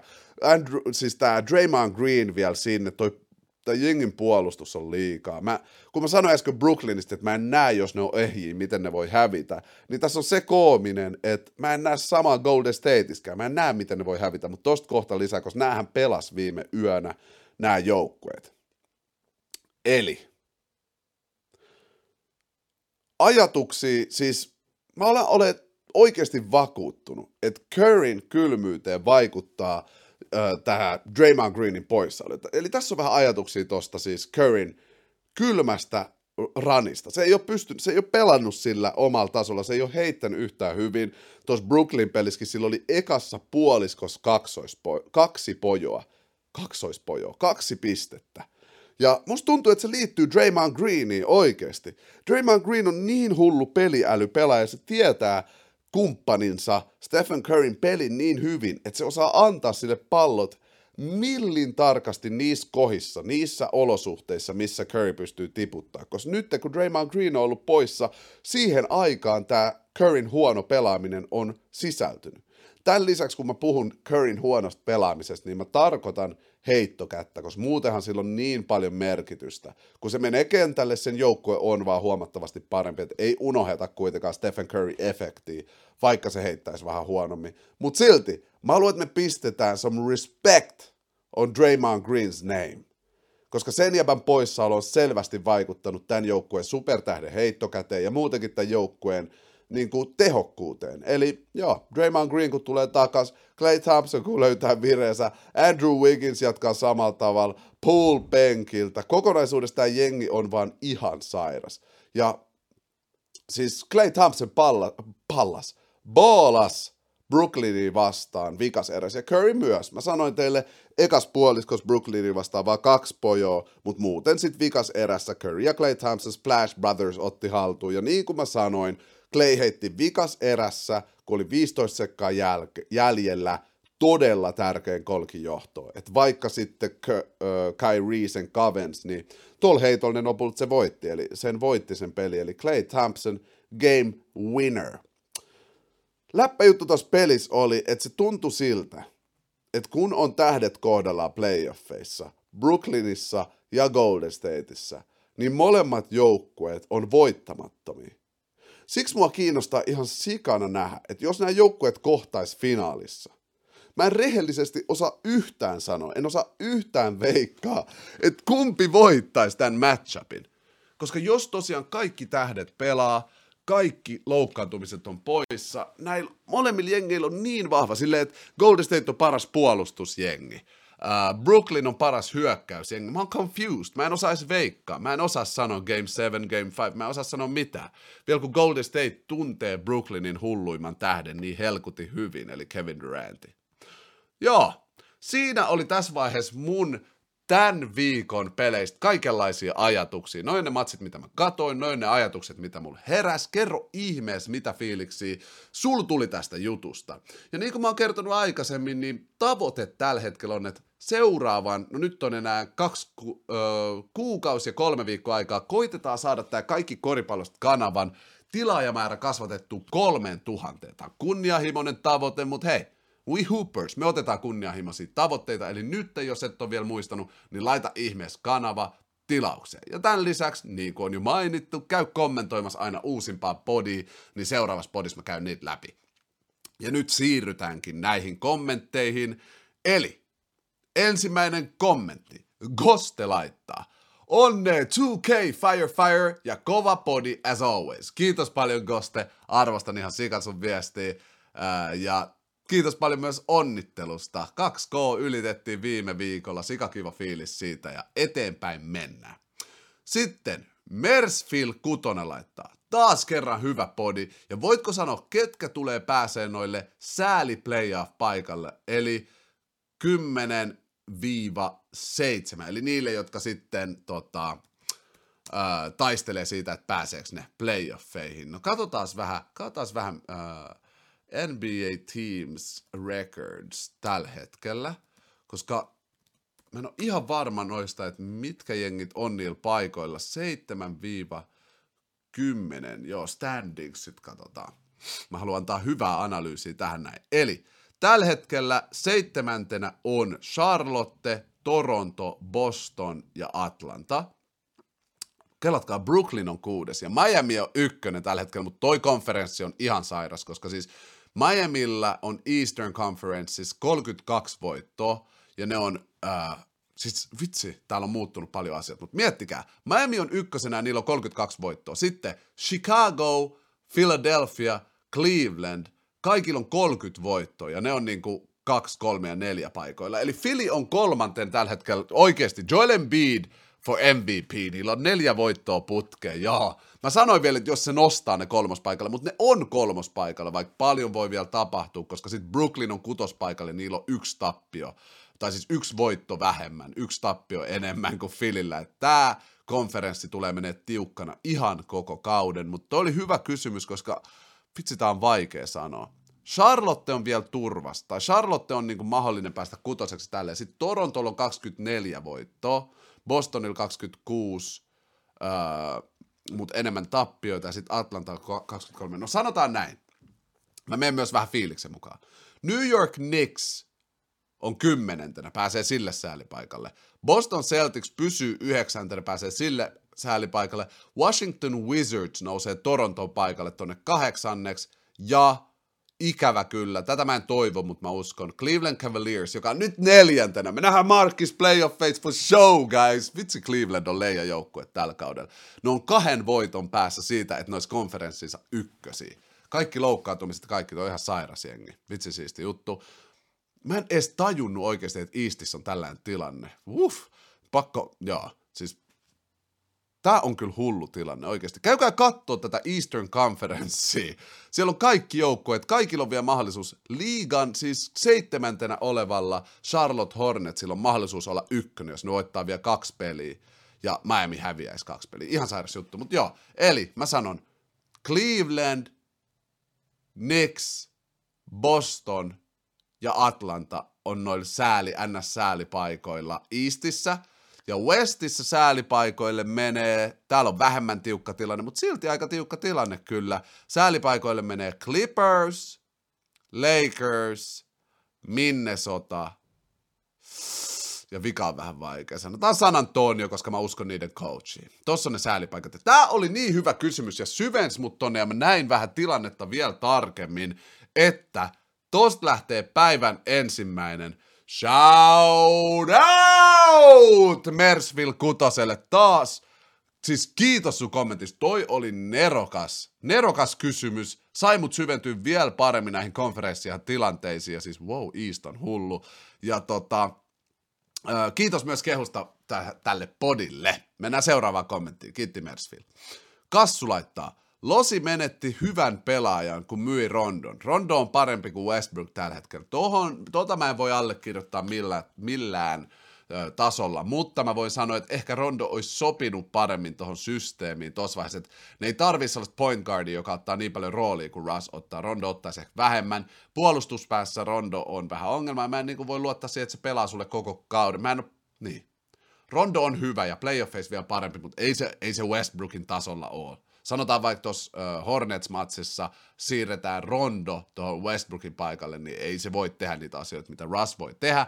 Mä ymmärrän sun näkökulman, että se olisi ehkä parempi fitti, mutta joo, joo, siinä on ajatukset. Ja tosiaan, jos tämä on sun ensimmäinen podcasti, niin te ette ehkä tiedä vielä, että täällä on aina kolme shoutouttia kommenteissa jaossa. Yksi on parhaalle kommentille, joka äsken meni Mersfilille. Toinen on uudelle kommentoijalle. Eli jos mä en muista sun nimimerkkiä tai uusi kommenttia tälleen, niin tota, saat shoutoutin mahdollisesti, eli kannattaa käydä, jos et ole ikin kommentoinut, niin kommentoimassa. Ja tämän lisäksi viimeinen kommentti menee, viimeinen siis shoutoutti menee sille tyypille, joka on mun näkemyksestä niin kuin OG, usein messis, näkee usein niitä kommentteja, Eli joka usein kommenteissa voi saada vikan shoutoutin. Seuraava kommentti. James Jones laittaa. Miksi Curry on pelannut viimeiset 2-3 kuukautta aivan piipisti? Olen seurannut sen heittoprosentteja viime pelissä. Curry heitti 1-13 kolmosen kaaren takaa. Onko ikä tullut vastaan vai johtuuko se jatkuvasta tuplaamisesta? No, Mä vähän tuossa analysoin, että mun mielestä se johtuu Draymondista ja myös ton joukkueen siitä, että Clay tuli backiin vähän uusia niin dynamiikkoja ja tälleen ei ole ikä tullut vastaan, eikä se tuplaaminenkaan musta sovi syyksi, koska sitä on tuplattu viimeiset kymmenen vuotta tälleen, ainakin viimeiset viisi, niin mä en usko, että se on tuo tuplaaminen. Mä veikkaan, että se on vaan äh, väsy, eli se on pelannut niin kovalla tasolla koko kauden, ja oikeasti Draymondin poissaolo. Mä sanon, se on se ykkössyy. Ja nyt kun Draymond tulee takas, niin aletaan tutkia tuota tilannetta myös täällä podcastissa tarkasti, koska sit Draymond, sille pitää antaa the respect, he deserves. Mutta toi on mun analyysi tohon, ja joo, tota mä pohdin vähän aikaisemminkin tässä podissa. Crocodile Gamer sanoo, kiitos shoutoutista, oli huikea podi. Ei mitään mä, ja kiitos paljon sun kehusta tälle podille. Arvostan ihan sikana, ja shoutoutin ansaitsit. Jonttu MM laittaa, come on, 2K täynnä tulihymiä. Mitä ajattelet Chicagon tulevaisuudesta? Koska todennäköisesti tulee olemaan, on hyvä kausi. Uskotko Flown jatkuvan? Uskon Flown jatkuvan, uskon, että ne on playoffeissa, mutta loppujen lopuksi ikävä kyllä, mulla on neljä eri joukkueita, jotka voi biittaa ne playoffeissa. Uh, uh, Milwaukee, Brooklyn, Philly ja Miami pystyy biittaa Chicago playoffeissa. Siksi mun mielestä me ei nähdä niitä tänä vuonna vielä konferenssifinaaleissa, mutta jos katsotaan vielä pidemmälle tulevaisuuteen, niin mä uskon, että Chicago tulee olemaan yksi liigan pa- pahimmista joukkueista voittaa. Niillä on niin hyvä groove zone heti nyt ekalla kaudella.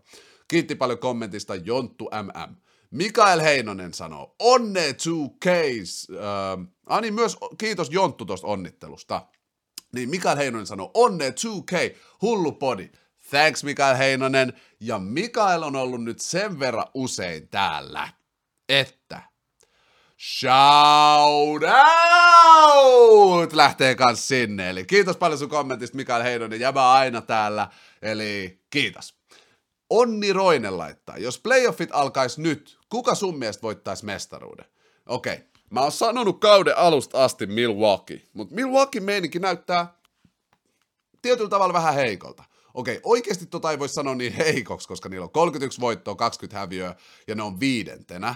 Mutta Miami Heat on ykkösenä, niillä on 32 ja 18, eli yksi voitto enemmän ja kaksi häviöä vähemmän. Sille Milwaukee voisi ihan hyvin mennä nyt 5-0 ranille ja, ja tota, olla Eastin ykkönen.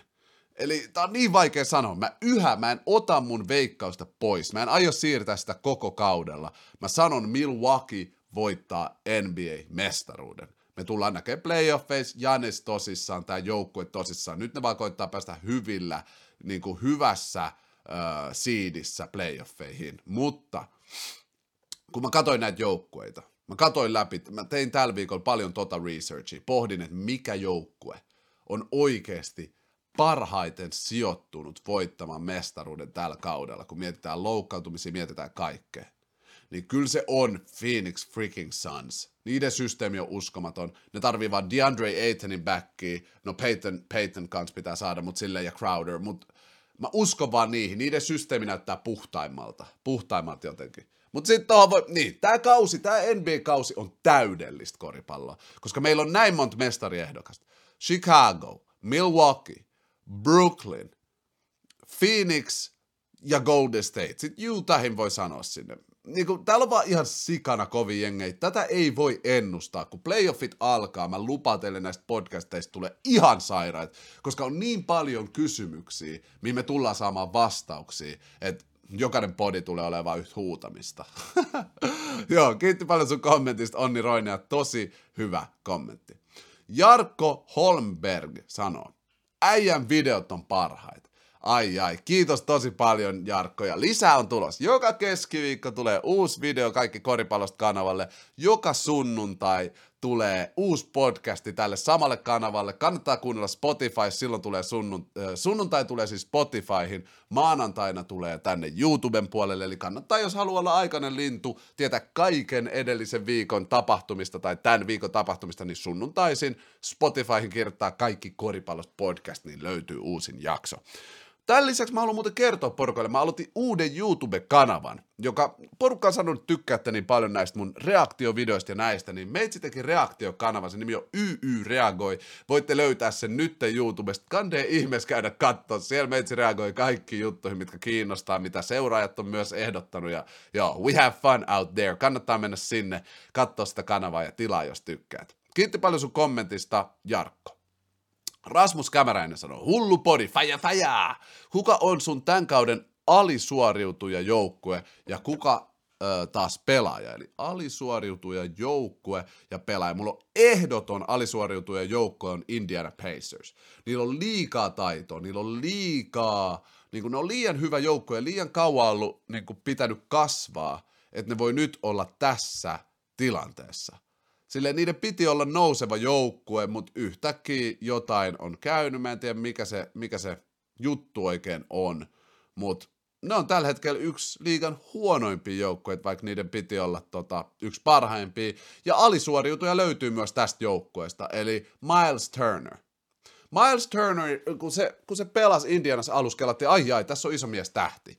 Niin tämä pystyy tehdä 19, 9 ja kolme blokkia per kausi. Nyt on sen kuudes kausi ja 12,9, 7,1 ja 1,0 syöttöä. Eli Miles Turner on alisuoriutuja, ikävä kyllä, ei ole mennyt niin hyvin sen joukkueella eikä sillä itsellään tällä kaudella. Toivotaan parasta, että kääntyisi. En kyllä usko siihen, mutta ehkä ensi kaudella sitten. Niiden pitää tehdä tradeja tai jotain. Miles Turner Lakersi. No joo, en mä lähde nyt tekemään näitä uh, hypotheticals. Kiitos paljon sun kommentista. Oli tosi hyvä kysymys, Rasmus Kämäräinen. Krokotiili Gamer sanoo, Mille it, milloin itse kiinnostuit koripallosta ekan kerran ja milloin aloit tekemään videoita ja podcasteja? Hyvä kysymys. Mä voin kertoa tällaisen pikastorin. Tuosta on lisää tällä YouTube-kanava ensimmäisellä videolla. Mä kerron vähän mun koristarinasta, mutta miksi ei vähän avaa sitä tähänkin? Ihan ensimmäinen, uh, ihan ensimmäinen kerta, kun mä muistan, niin kuin, että mä kiinnostuin koriksesta, oli kun mä muutin 16-vuotiaan Belgiaan. Siellä oli sellainen jäbä, shout out Dovidas Zintikas, sellainen frendi, olisiko ollut unkarilainen muistaakseni, joka oli ihan sika hyvä pelaa koristi. Se oli mulle vaan sillä, mä olin silloin 195 hujoppia. Se oli silleen, kuuntele, että sulla jotenkin, tai me oltiin huuppaen välillä, se oli silleen, sulla on lahjo, että sä donkkaat jo nytten, vaikka sä et ole ikin pelannut tätä lajia, mä olin ennen futari. Ja jotenkin vaan sun kädet, se, sano, se kehu mua vaan paljon, sanoi, että mulla on paljon lahjoja korikseen. Ja mä olin silleen, okei, okay, okei, okay, no et pitää tsekkaa, mutta kyllä mä silti olin yhä fudiksessa. Sitten mä muutin takas Suomeen sieltä Brysselistä, mä olin siellä vuoden ja menin HRSK-nimiseen Helsingin ranskalais-suomalaiseen kouluun.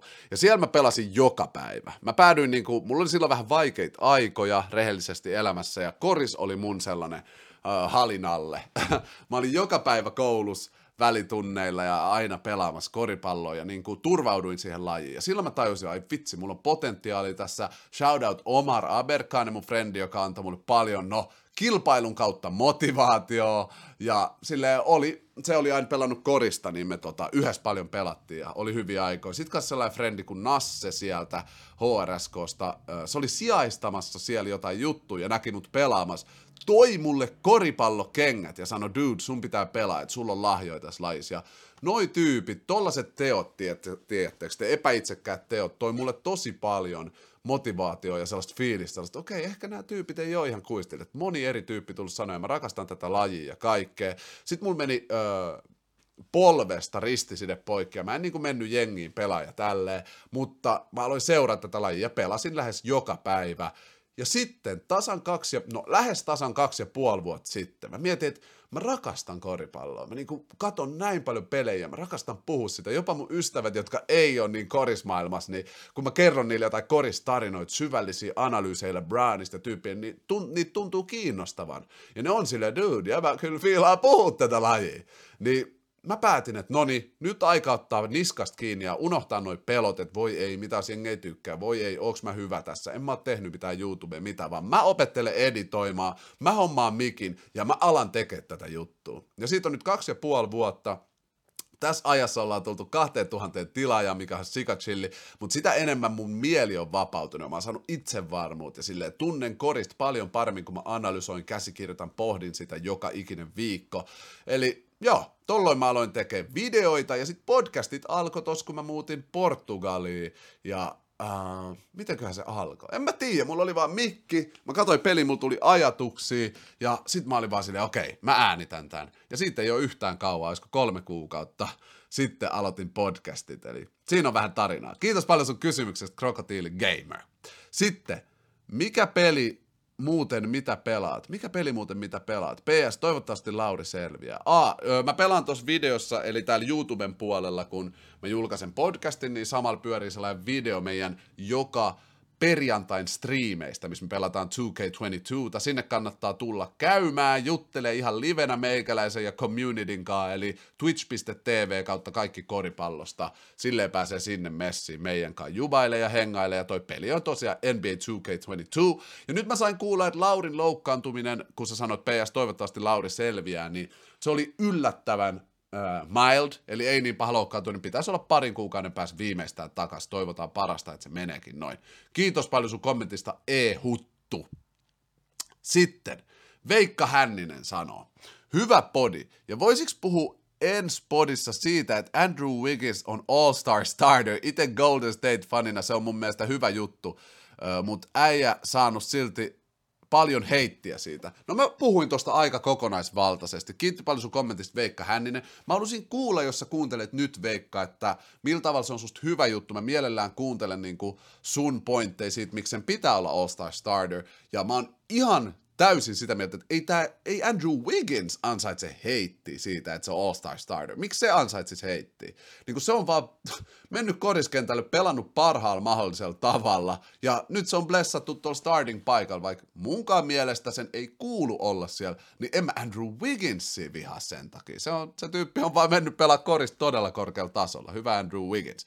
Kiitti sun kommentista Veikka Hänninen. Sitten Jarpa sanoo, öö, Onnea 2K täynnä nytte. Niin, tässä haluais vaan kysyä, että voisiko Clips päästä konferenssifinaaliin tai finaaleihin, jos Kawhi ja Paul George ja muut olisi kunnossa ensi kaudella. Sitten mikä sun reaktio oli siihen 35 pistet comebackiin Clippers Wizards pelissä? Todellakin. Clippers on yksi liigan parhaista pelaajista, jos niillä on ehjä joukkue. Me ei olla nähty sitä ehjänä nyt parin vuoteen vissiin. Ja äh, uskon todellakin, että konferenssifinaali, jopa finaali voisi kutsua. Katsotaan vähän, miltä liiga näyttää ensi kaudella, koska siellä on nousussa nyt joukkueita. Ähm, ja Lakers luultavasti on parempi viime, en, ensi kaudella, siis katsotaan nyt, mutta toivottavasti ainakin olisi. Ja toi comeback oli uskomaton. Se oli historiallinen, sairas comeback, joka kertoo siitä, että Wizards, Toi kertoo enemmän Wizard, no se kertoo todellakin Clippersista, sen grit grindi, sen mikä niillä on, että tohon tarvii vaan tähtiä, tähtiä tota kylkeen, niin äh, kylkeen, niin kyllä toi joukkue lähtee tuosta nousuun ja pääsee konferenssifinaaliin, mutta Wizards, come on. Te johatte kolmella viidellä, tuossa vaiheessa ei voi sulla, toi on ylimielisyyden kuvaelma. Eli se, toi tarina on Jänis vs. Kilpikonna. Eli Jänis juoksee niin paljon nopeampaa, että se menee nukkuu tiesivuun, nukkuu liian pitkään, kilpikonna menee ohi. Toi on täysin toi. Älä nuku sun vastusta ei vastaa. Pahin heikkous vahvallakin joukkueella on ylimielisyys ja siihen ei kannata langeta. Täällä oli salaviesti vielä Jarpalta tänne tullut. PS, PSG ei voita Championi tänäkään vuonna, koska niille tulee NS First Round Exit Real Madridiin vastaan. Get the hell out of my comments, man! No ei siis, okei, okay, Jarpa tietää mun jengin, tietää mun foodisjengin. Vitsi, toi, toi tekee kipeät. Mä siis, PSG on mulle haastava. PSG on mulle tota, joo, PSG on särkenyt mun sydämen niin monta kertaa, että toivotaan nyt paras tälle kaudelle. Ei, ei rellu tee midi, bro. Ei rellu tee midi. Ne tippuu, ne tippuu eka rundi. No niin, mennään seuraavaan. Kiitti paljon sun kommenteista, Jarpa. Onni Roine laittaa. Mun mielestä Lauri on poissa 4-6 viikkoa. No niin, smoothi. Eli Lauri Pala ei tosiaan ollut niin kriittinen loukki. Kiitti öö, kommentista onni. Sitten Lepa laittaa, onne 2K! Kiitti! Tää on teidän ansio. Ja siis me, meidän community kasvaa. Kannattaa muuten kaikkien tulla tuonne Discord, äh, Discordiin kanssa. Se on toi meidän chattipalsta, missä sinne on tulos isoja muutoksia. Shoutout Kolli, mun frendi.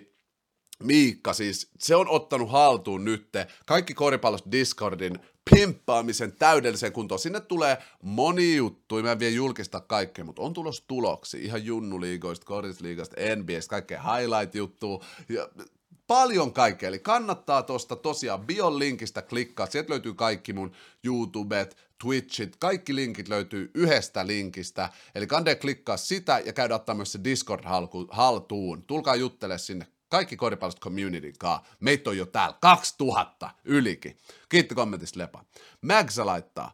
Pakko myöntää, että Sans on kyllä tällä hetkellä yksi liigan paras joukkue, ehkä jopa paras, mutta sattuu myöntää, kun siellä pelaa Devin Booker. Maxalla on joku syvä, syvä Devin Booker-ongelma. On ollut alusta asti toi niin läppäjuttu, mä oon repeillyt tolle monta kertaa.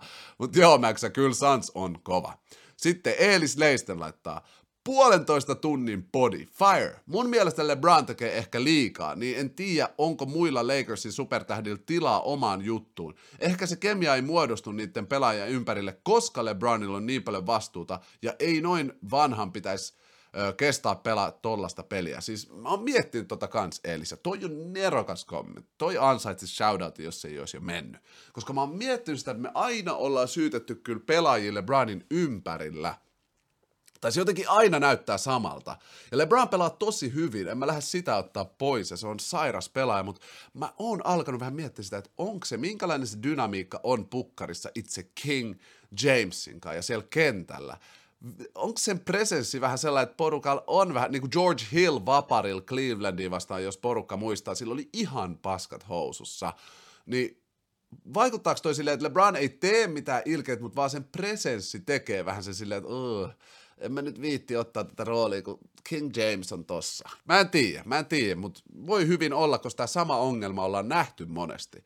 Usein kun silloin joukkue, joka ei pysty suoriutumaan hyvin, toi on vähän sama kuin Russell Westbrookille, että kun silloin joukkue, joka on altavastaaja, silloin ne jäbät loistaa tosi paljon, mutta tähdet LeBronin ympärillä aina vähän – vähemmän kuin mitä ne olisi ilman sitä. Ja Kyrie lähti meneessä luot, Kevin Love joutui ottaa paljon pienemmän roolin, Chris Bosh paljon pienempi rooli, Dwayne Wade osas asettua, mutta ne on parhaita ystäviä. Joo, hyvä analyysi. Mä en osaa nyt sanoa tuohon vastausta, mutta tutkitaan tilannetta ja tota voi pohtia sitten, kun tulee LeBron Jamesin NBA-urajakso, jonka me teen sitten, kun LeBron eläköityy. Mun yksi lempipelaajista, tosta tulee joku kahden tunnin jakso, mä tuun analysoimaan sen ihan alusta loppuun sen jävän. Mutta joo, kiitti sun kommentista.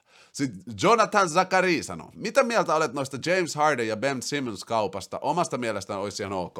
Olisi tosi ok, olisi tosi ok. Siis voi hyvin käydä nyt off-season. En usko, että on käymässä ennen trade deadlinea. Brooklyn aikoo mennä läpi tämän kauden tällä Big Threellä, mutta sitten ensi kaudella, jos ne sais Ben Simmonsin, Brooklynilta puuttuu sellainen full-time puolustaja sieltä, mikä Ben Simmons voisi olla, ja Ben Simmonsin, uh, Ben Simmons pitää aina tuplaa niin se olisi hullu sit, että se voi kickouttaa tonne Kyrielle ja Cade. Olisi tosi hyvä movie, ja myös itse uh, Sixersille Harden ja Embiid-kombo olisi varmasti sairas. Siis toi olisi täydellisin trade, mitä nämä kumpikaan joukkue voi tehdä, jos pakko on treidata. Katsotaan, mitä tulevaisuus tuo.